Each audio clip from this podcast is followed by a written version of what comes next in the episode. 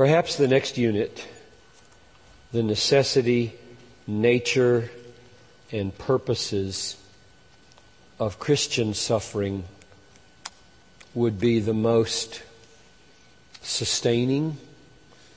I think to learn that God is absolutely sovereign, to learn that suffering has a global meaning, are like uh, standing on something really solid. But even when you're standing on something really solid, you can get beat up pretty bad by hailstorms and and uh, finding something bigger, or let's say more personal, as to what God might be up to in your life, can be very sustaining. So, the most common agonizing question after a horrible accident or disease or loss of a child or loss of anybody is, is the why question. Why? Why, Lord? Why? And, and that's not a wrong question to ask. It's not a sinful response if, if you're really open to His giving you an answer. If the why is an ugly, in your face, there's no answer to this, and I'm mad at you and I'm going to stay mad at you forever kind of response, that's sinful. But to cry out, why? I will, I'm sure. If, if I found out that Talitha were hit by a car today, I would say, God, why? And, and then I, I hope that my heart would come to these truths and find rest. So, here we go. The necessity and nature and purposes of, of suffering. I'm looking for my pen. There it is. First, is it necessary that we suffer as Christians? Second, what kind of suffering are we talking about? Persecution or or disease or both or how do they work together? Third question, what's God up to in it? That's that's what I mean by necessity, nature and purposes. So I'm going to go quickly through we won't read all these texts because I really want to get through this unit and you can read the text yourself another time perhaps the necessity of Christian suffering. Must Christians suffer? He summoned the crowd with his disciples and said to them, If anyone wishes to come after me, he must deny himself and take up his cross and follow me. For whoever wishes to save his life will lose it, and whoever loses his life for my sake and the gospel's will save it. So the, the mindset of a disciple when Jesus calls you is, all right, I get behind him on the Calvary Road. A cross is on my back. A cross is an instrument of execution. And I realize that there are many things in myself that are anti obedience, and I must deny myself many times things that are inclining me in a hurtful direction, and I must be willing in this life to lose my life. Meaning, you make choices that would cause other people to say, You're throwing your life away. You're, you're throwing your life away.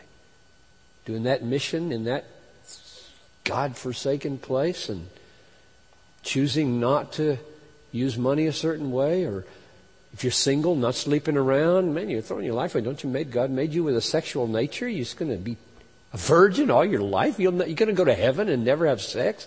That's crazy. That, that's the kind of talk that you will, you will hear. And, and Jesus says, if, if you want to follow me, it involves death, cross, denial. And of course, the reward is you save your life in the end.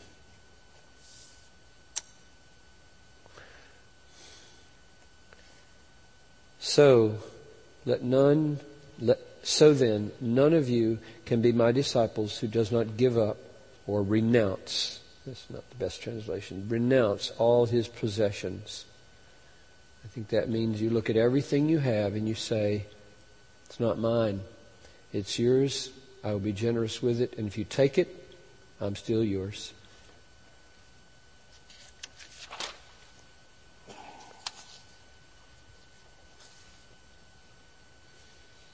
There's so many of these.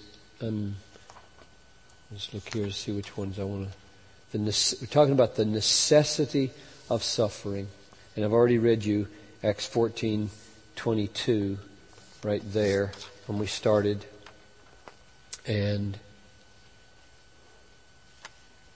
maybe just close with that one. 2 Timothy 3:12 Indeed all who desire to live godly in Christ Jesus will be persecuted. If they call the master of the house Beelzebul, how much more will they malign those of his own household? It is necessary that Christians suffer. This needs to be part of our evangelism and part of our discipleship. That suffering or afflictions are not surprising. Do not be surprised when the fiery ordeal comes upon you, Peter says. And we haven't been well taught in the church in this regard. So many churches today have a kind of a rah rah spirituality. We're always trying to be upbeat, upbeat, upbeat, because people come back to church if it's upbeat. Well, how's, how's that going to get you through? The loss of your child, or the loss of your job, or disease or it is necessary, the Bible says, and those texts are all there.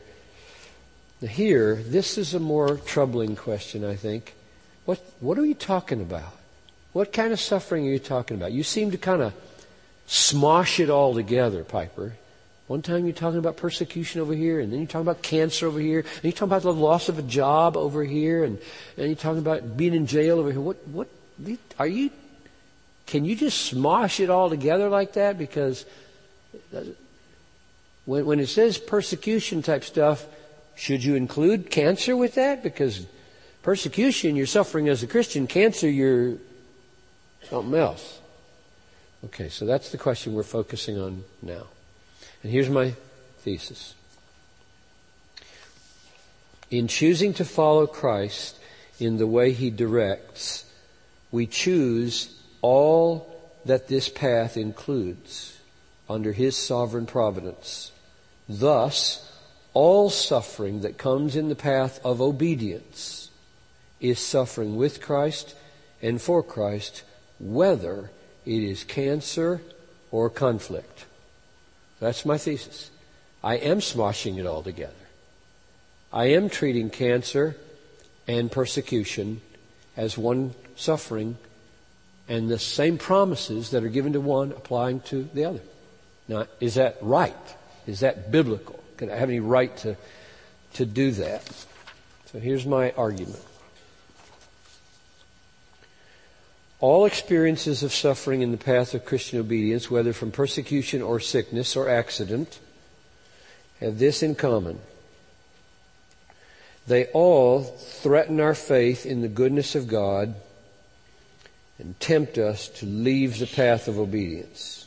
So if somebody spits on you and mocks you, or you stumble and break your kneecap, the temptation is at root the same. Namely, will we keep saying God is good? Or will we be tempted to say, if God's going to let this happen, the conflict, or the broken knee, I, I'm just not going to follow him anymore. It's the same issue. Therefore, even every triumph of faith and all perseverance in obedience are testimonies to the goodness of God and the preciousness of Christ. Whether the enemy is sickness, Satan, sin, or sabotage.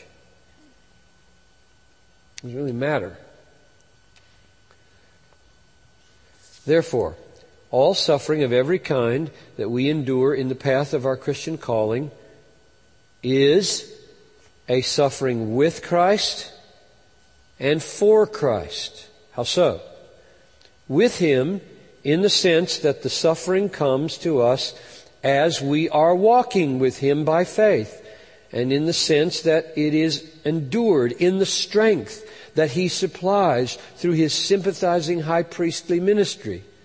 So whether it's coming from opponents or whether it's coming from disease, we're with Him. We're with Him. We're standing with Him. He's with us.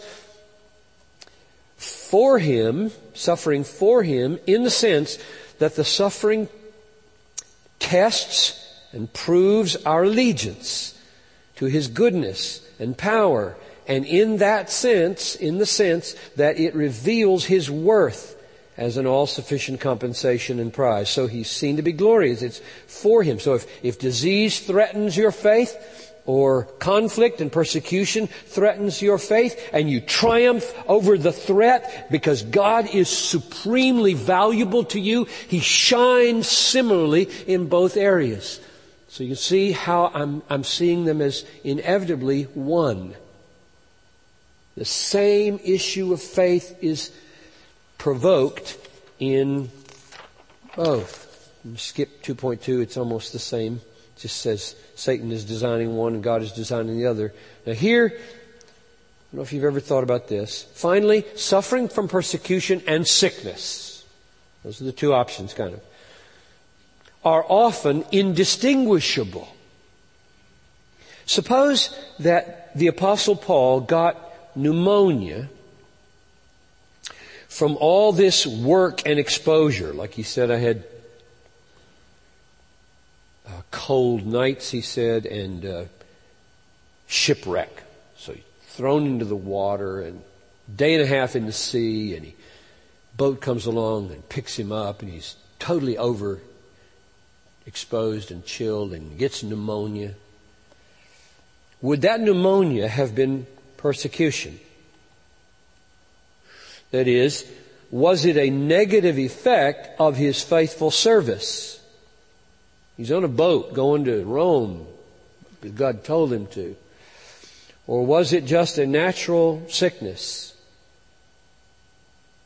Paul did not make a distinction between being beaten by rods in his list and having a boating accident or being cold while traveling from town to town. He's listed them all.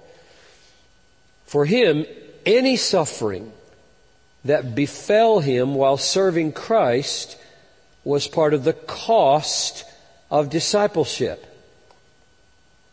When a missionary's child gets diarrhea, we think of this as part of the price of faithfulness on the mission field.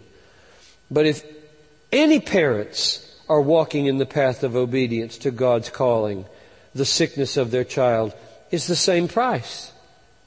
What turns sufferings into sufferings with and for Christ is not how intentional our enemies are, but how faithful we are.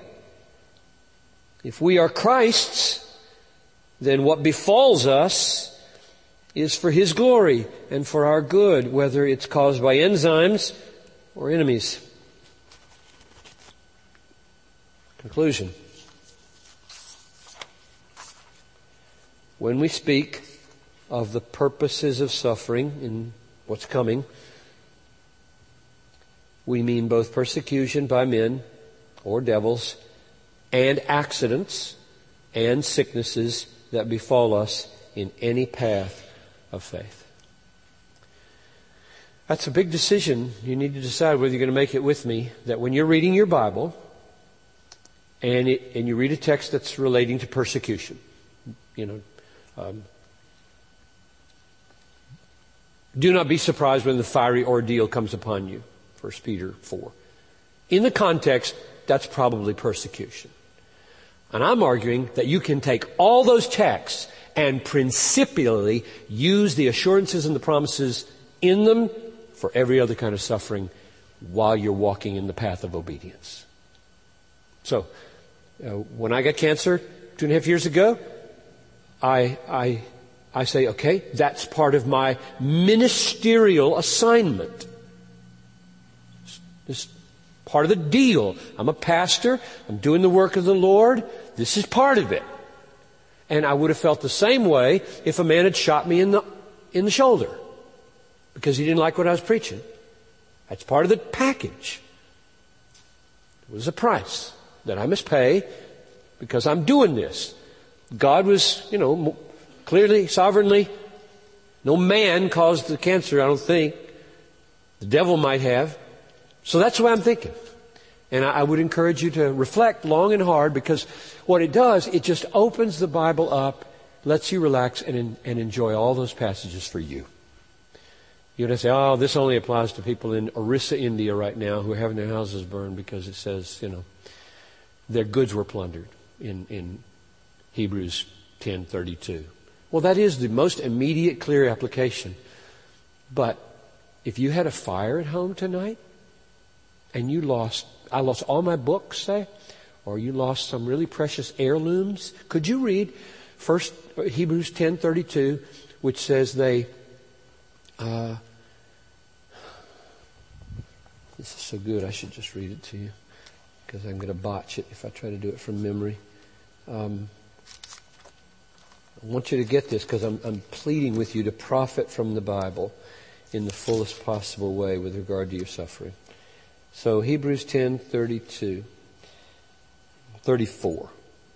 You had compassion on those in prison and you joyfully accepted the plundering of your property, since you knew that you had a better possession and an abiding one. So here's some people who go to visit in jail. While they're visiting jail, people say, oh, they must be Christians too. So they go and they plunder their property back home. They, they burn their furniture or write graffiti all over the wall. Christians go home and, or, or something. Or maybe it's an official confiscation. You, we don't know from the, from the word. They get home and they, they rejoice.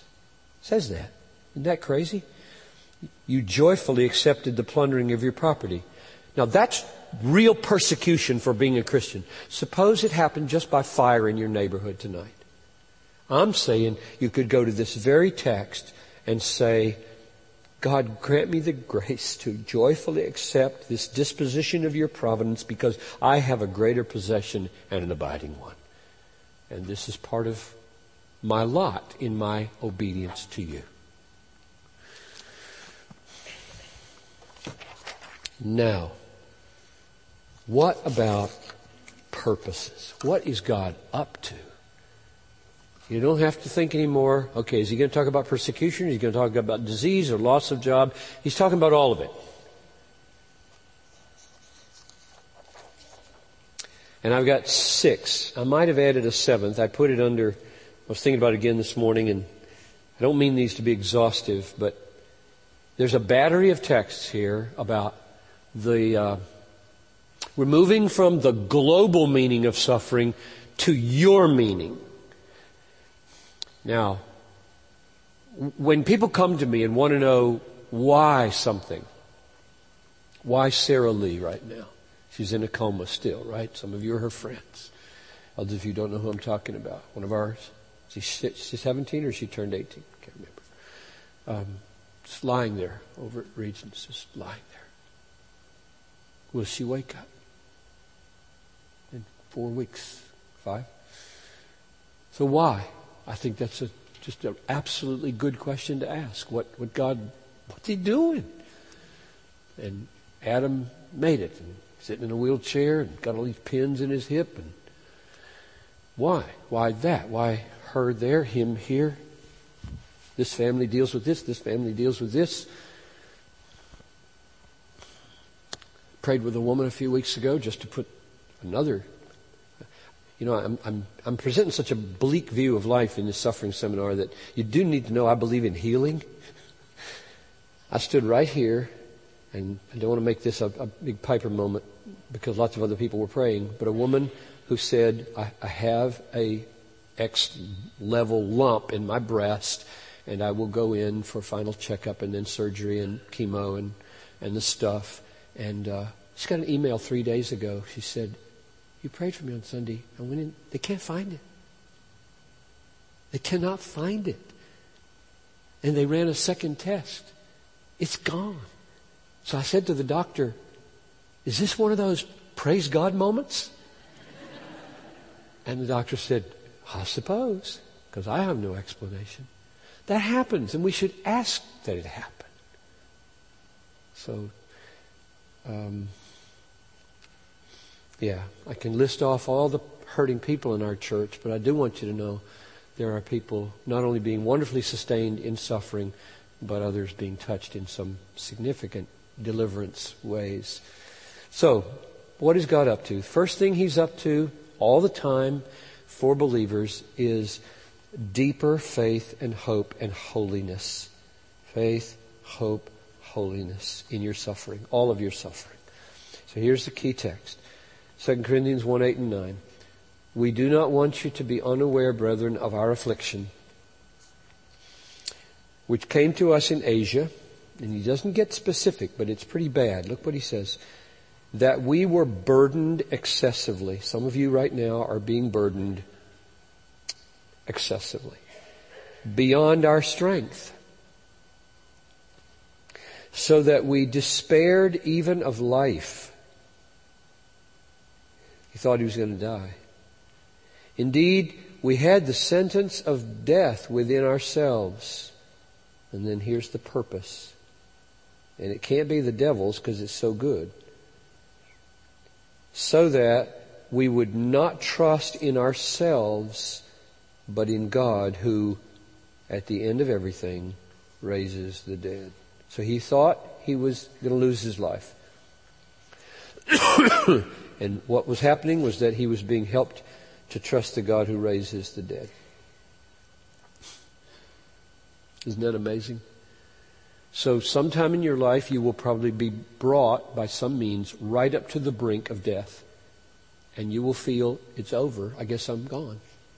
Either disease or some dangerous situation you're in or maybe some emotional, if this lasts another day, I will die. Something like that. You'll be brought right up to the edge and among all the other things God is doing, and He's always doing a thousand things you don't know, this is one of them. God builds faith by knocking the props out from under our lives. Picture your life or your heart as propped up in its happiness and peace and comfort and contentment with it's propped up with health it's propped up with friends. It's propped up with family. It's propped up with chocolate. It's propped up with a good job. It's propped up with a reputation.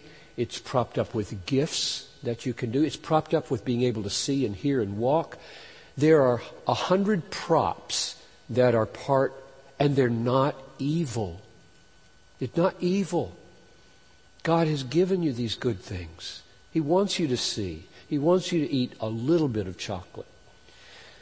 He wants these things to be enjoyed. But God knows when our hearts need help to not trust in them for our contentment. And so he can just, he just knocks them out.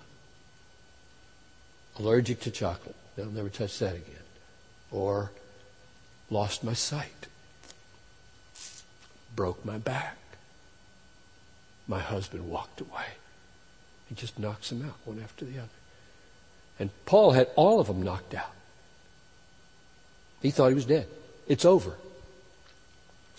Because the ultimate trust is not just the God who restores, but the God who raises the dead. We have an answer as Christians when all the props, when all around my soul gives way. He then is all my hope and stay. So that's number one. And I hope that you will not be resentful at God that this is His sanctifying strategy. You, you might be, but I, I hope you won't. I, I hope you will trust Him and say, God, do you really have to do, is it, do you have to do that? In fact, if, if you're feeling well, I, I think you should not be afraid to say, God, do whatever you have to to make me holy. I'm not going to read these others, but that's what that one is. Holiness. The Hebrews 12 passage is all about children being spanked with suffering in order to make them holy. And on and on. More texts. So that's number one.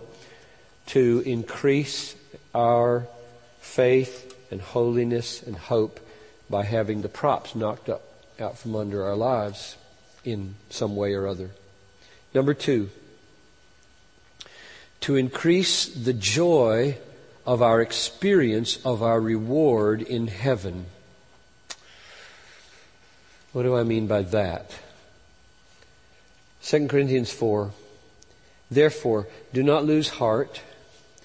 But though our outer nature, our outer man is decaying or wasting away, now this is, this is not persecution and this is not uh, necessarily disease. It's just aging. Just aging. There's, there's more to it than aging for Paul probably, since he, he, he just spent himself so completely that his body was giving out on him. Yet our inner man is being renewed day by day. For this momentary light affliction, and when it says momentary and light, he means a lifetime.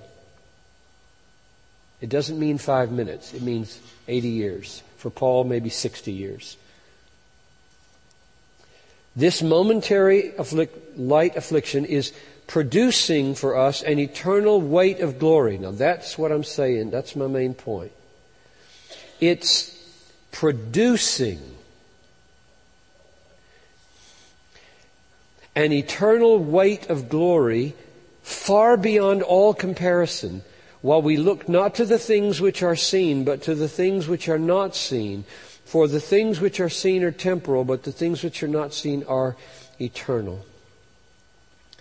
Now, what does this mean? My affliction is producing working, bringing about an eternal weight of glory. There are some who interpret these texts, that one and, and this one, say, Blessed are you when men insult you and persecute you and falsely say all kinds of evil against you because of me. Rejoice and be glad, for great is your reward in heaven. They, they take those texts, that one this one, and they say all those texts mean is that every um, suffering sustained by faith shows that you're saved and you'll go to heaven. Instead, and this is what I believe, of saying degrees of suffering here sustained in faith increase reward later. And I base that because it, partly because that word working right there. And there are other reasons, like parables of the parables. You get five cities, you get ten cities, that sort of thing. I, I think there are differing rewards in heaven. Now, what, what does that mean? In a nutshell, I think what it means is those who have to walk through, I mean, frankly, I'll try to come back. I hope I don't lose the point I just made because I'll little lose this one if I. I don't suffer much I live in America. I have a nice house. I have 911. I have an insurance policy. I have Dr. Woodward who watches after me, Woodworth, and, and, and I just, I'm not, I don't regard my hardships, which are some, as very large because I'm just aware of others people's that are so much bigger. Um, where was I going with that? I lost them both probably in the process here. Lies. Yeah, and I was going to say I, I pray. Um, see if it comes back.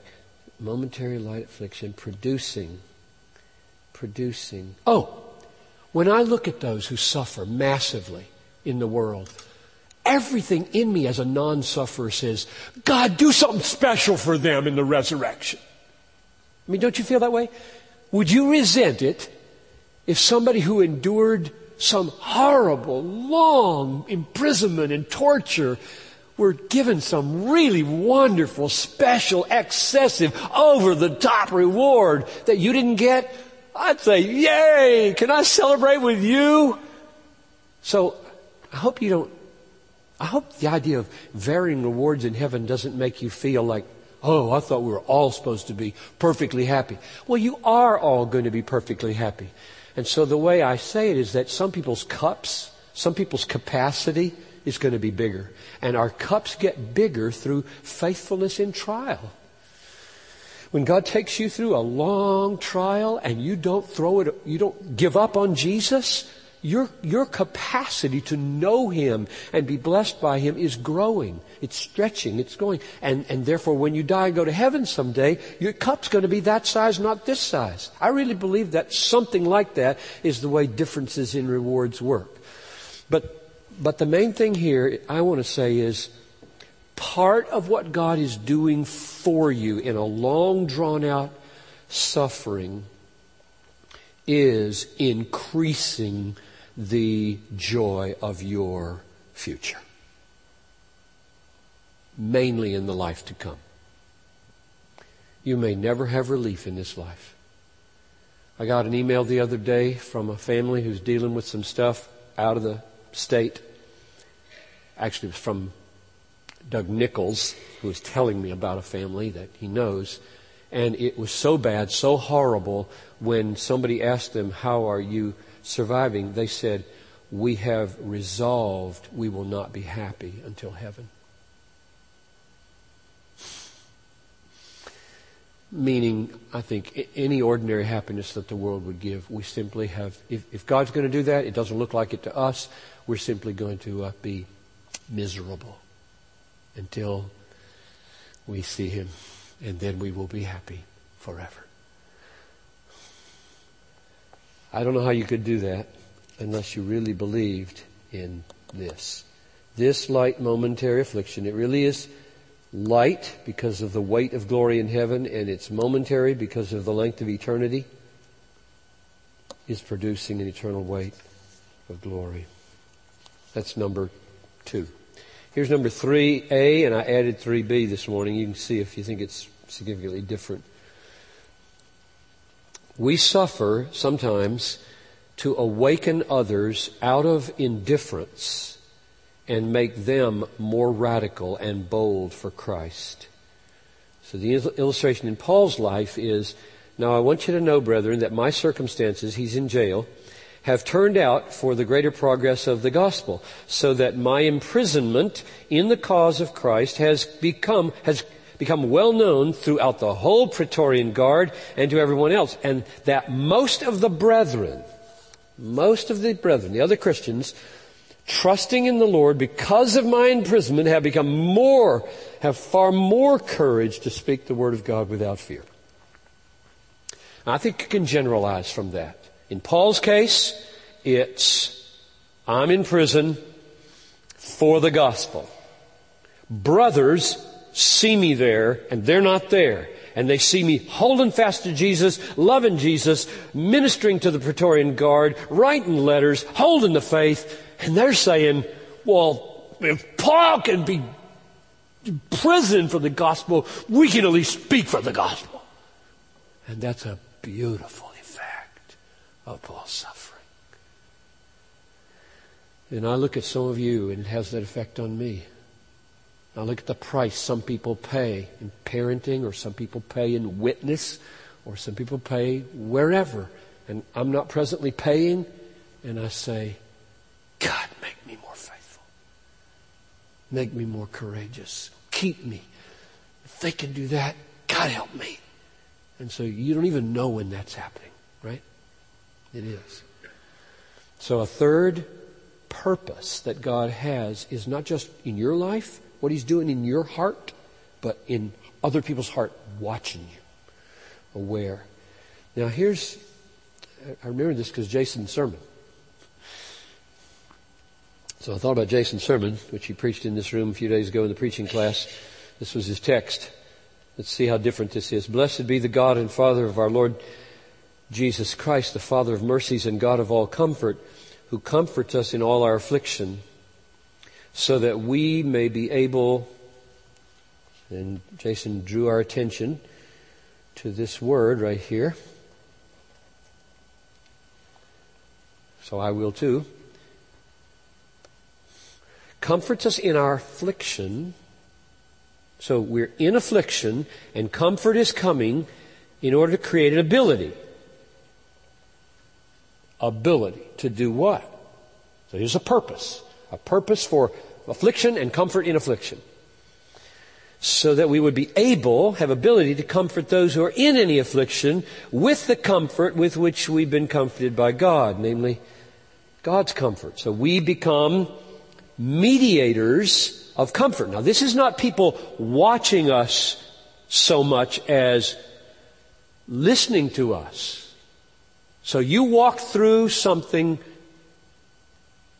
pick it. You have. What have you walked through?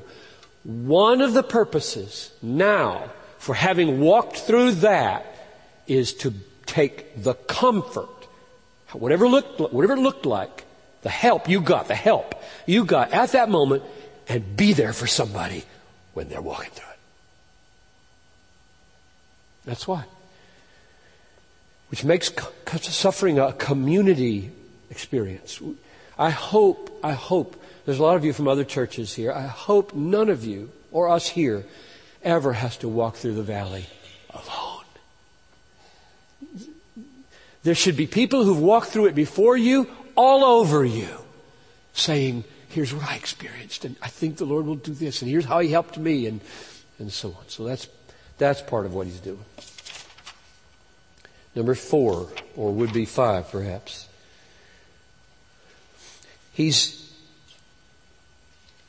presenting to unbelievers tangibly in our suffering the kind of compelling sacrificial love that Christ extends to them from the cross. Now this is, this is a particular purpose. Not everybody would experience this. Missionaries especially, I think, or those called to be very focused in evangelism through their life could, could apply to anybody, but here's, here's the way it works. Colossians. Now, I rejoice in my sufferings. Don't ever read that lightly because it's amazing. Now I rejoice in my sufferings for your sake. And in my flesh, I do my share on behalf of his body, both to sustain it and grow it. Let's talk about the church. Grow it, which is the church, in filling up what is lacking in Christ's afflictions. Now, what does that mean? That in his sufferings, he fills up what is lacking in Christ's sufferings. And the answer is suggested in Philippians 2, where the same language is used. It says, receive Epaphroditus then in the Lord, because the Philippian church is sending Epaphroditus with gifts to Paul in Rome. Receive Epaphroditus then in the Lord with all joy and hold men like him in high regard because he came close to death. So he suffered like Paul did here. He came close to death for the work of Christ, risking his life.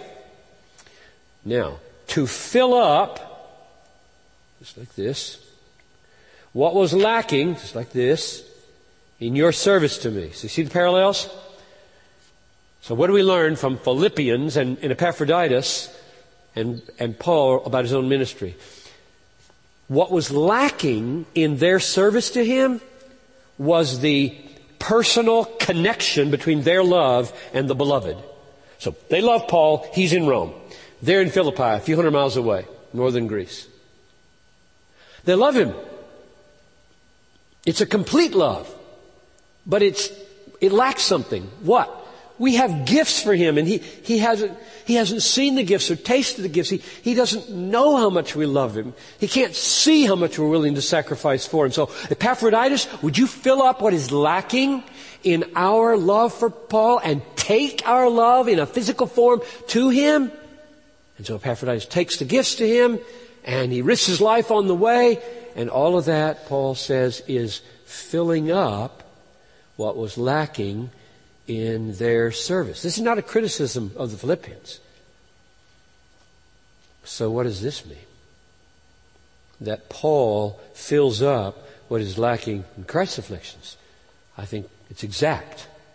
Christ would say, I have a, I have a gift. I died for them. I love them. I shed my blood for the world. They don't know it. They can't experience it. Something's lacking here. Something's missing.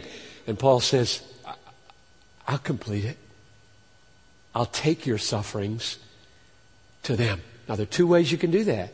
You can tell them about it, and that's sure what he did and we should do, or you can do it like this. In my sufferings, I fill up. That means that one of the purposes of the sufferings of Christians is to be a picture of how much unbelievers are loved. Which is why I say it doesn't apply to everybody. But if you, at great cost to yourself, go to an unbeliever, across an ocean, across a culture, a blazing hot place full of bugs and terrorists, you're going to suffer. And they will look at that, this text says, and they will by grace say, that, you're saying that's the way Christ loves me? Your sacrifice to get here was his sacrifice to get here? Or it might be as simple as you get a call in the middle of the night here, and somebody who's not a believer or a believer needs you badly. And you're willing to, to let your fingers get frostbit to help them. Because they're outside trying to do something. And it's really cold in Minnesota. You can die in a few minutes when it's 40 below zero and the wind's blowing and they need help and it's 3 o'clock in the morning and they can't get in their house. And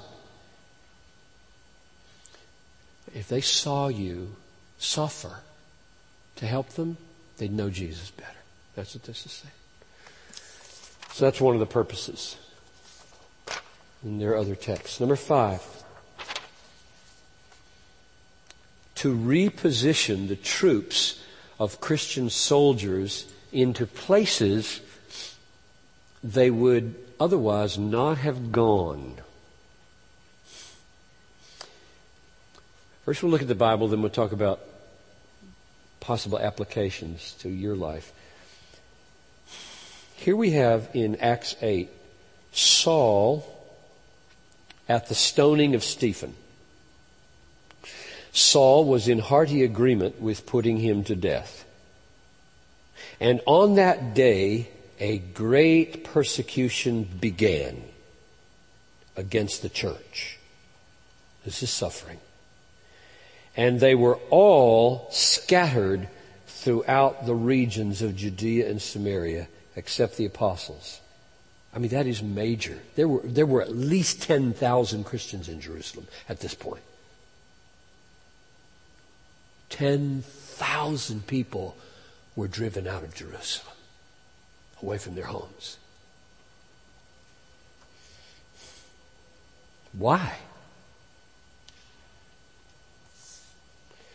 So then, those who were scattered because of the persecution that occurred in connection with Stephen, made their way to Phoenicia and Cyprus and Antioch, speaking the word to no one except Jews alone, but there were some of them, men of Cyprus and Cyrene, who came to Antioch and began to speak to Greeks, also preaching the Lord Jesus and the hand of the Lord was with them, and a large number believed.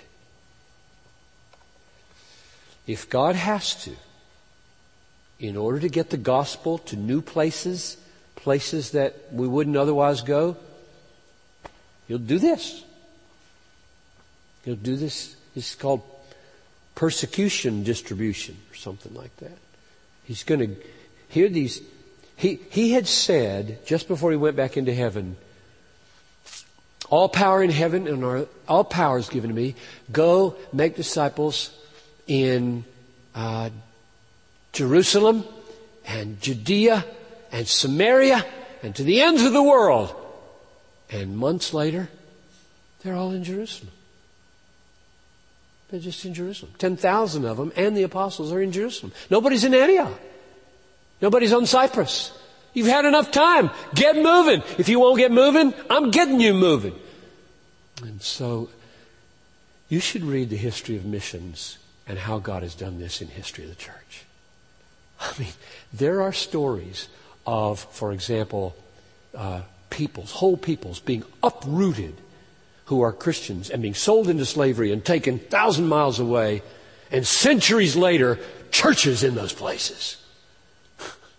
I mean, there's just, there are just amazing stories of the movement of populations throughout the world where it's all through persecution. It's all through horrible things happening and Christians are just transplanted all over the world by God's like seeds that get you know, dropped in the dirt and big shovel puts in a truck, truck takes it down to the sewer, sewer goes in the river, goes in the river, goes in a boat, goes down to uh, Casablanca. And the seed drops and a tree grows up. That's an analogy of how God does it. Or he might just give you prostate cancer. So that you would what? You, you would navigate a series of relationships you would have never, ever navigated.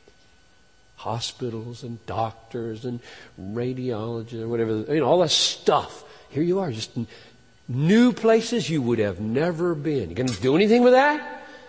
Are you going to waste it? So, have an accident, got to go to court, whole new series of relationships. Right? You going to waste that? God puts us. You remember, somewhere in Luke, Luke 21, somewhere, it says, uh, You'll be hated by all nations on my account, and they will arrest you and bring you before kings and governors. And then he adds, This will be for a testimony. This is, this is evangelistic strategy. God getting you arrested to talk to somebody in jail is an evangelistic strategy. So that's an application of this kind of, of purpose for our suffering. Last one. Sixth purpose, to magnify the power of Christ in our weaknesses and the sufficiency and surpassing value of Christ over all worldly comforts and pleasures. This is not very different from number one, but 2 Corinthians 12 needs its special attention. Jesus said to me, My grace is sufficient for you.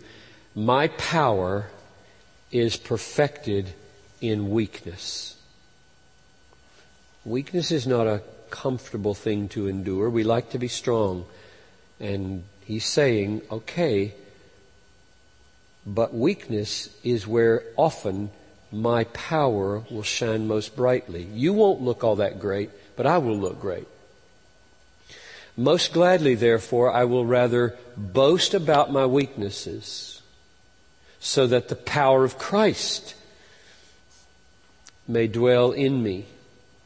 Therefore, I am well content. That's another one of those amazing statements. I'm well content with weaknesses, insults, distresses, persecutions, difficulties. Now that's a pretty, pretty broad array of sufferings. Weaknesses, people insult me. Distress is very vague in general. Anything that would bring distress into your life, persecutions, difficulties, that's broad for Christ's sake. For when I am weak, then am I strong. That is, Christ is strong in me. So, what he's saying is, what's your, what's your big goal in life? Is it to avoid suffering, or is it to magnify the power and grace of Jesus? If your goal is to avoid suffering, then when it comes, you'll get mad at God. If your goal is to magnify Jesus above all, then this will happen. And it's not easy. It's a battle.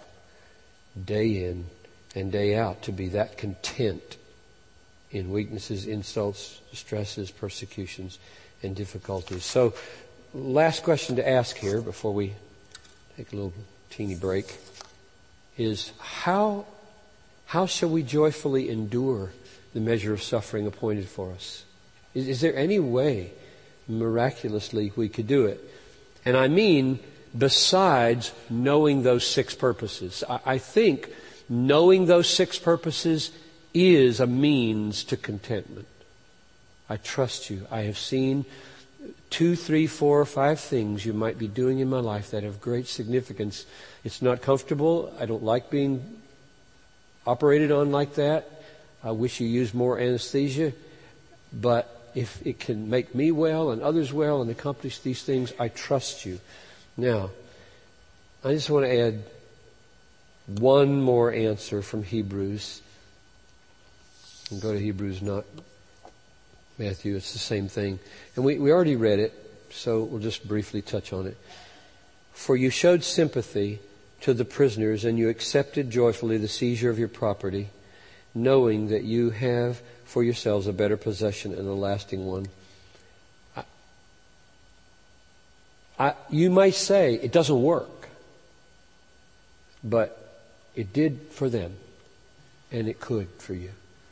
Meaning, you have a better possession and a lasting one. Better and lasting. You show me the path of life. In your presence is fullness of joy. At your right hand are pleasures forevermore. It's better, namely full, and it's lasting, namely forever. It's the only kind of joy I'm interested in in the long run is one that is full and lasts forever. And that, he says, you know this, gives you the ability to joyfully accept the plundering of your property. I say it because it's in the Bible. I've experienced it some, because I haven't experienced very much loss in my life. But I do pray that when the loss comes, suppose my whole house burned down, and all my, I've got about 54 volumes of journals that I've kept through since I was 18 years old. I would not take any amount of money in the world for those journals. If they were taken away, I hope the Lord would give me the grace. You have me, and I remember everything that was in the journals. I'll tell you someday in heaven. Something like that. I don't know what your present challenge is, but I pray that it will have that effect. Here it is. Here's the way it worked for Moses. By faith, Moses, when he had grown up, refused to be called the son of Pharaoh's daughter, choosing, choosing rather to endure Ill, Ill treatment. He could have escaped it. He didn't escape it. He stayed with it. Ill treatment with the people of God than to enjoy the passing pleasures of sin. You can always opt for more sin and more Im- immediate passing pleasure. What did he, how did he do that? How did he, how did he endure ill treatment and pass up pleasures? He considered the reproach suffered for Christ greater riches than all the treasures of Egypt because he's looking to the reward. Exactly the same as 1034. He was looking to the reward.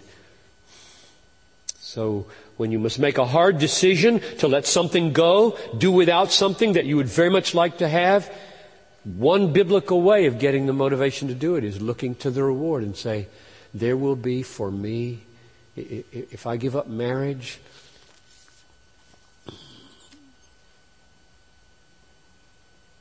there will be for me a husband and a marriage supper that will be 10,000 times more than I would have ever known in this world, and even better because I have passed it up, or whatever your loss might be. That's the way we argue with our souls. One more here, 13, Hebrews 13. So, let us go to him outside the camp, bearing his reproach. This is like Moses. Let us go outside the camp, bearing his reproach. For here we do not have a lasting city but we are seeking the city which is to come. That's how we do it. How do you go to a place where you probably will only get reproach? You preach to yourself that the city we're in now is not lasting, but we will have one sooner than we know.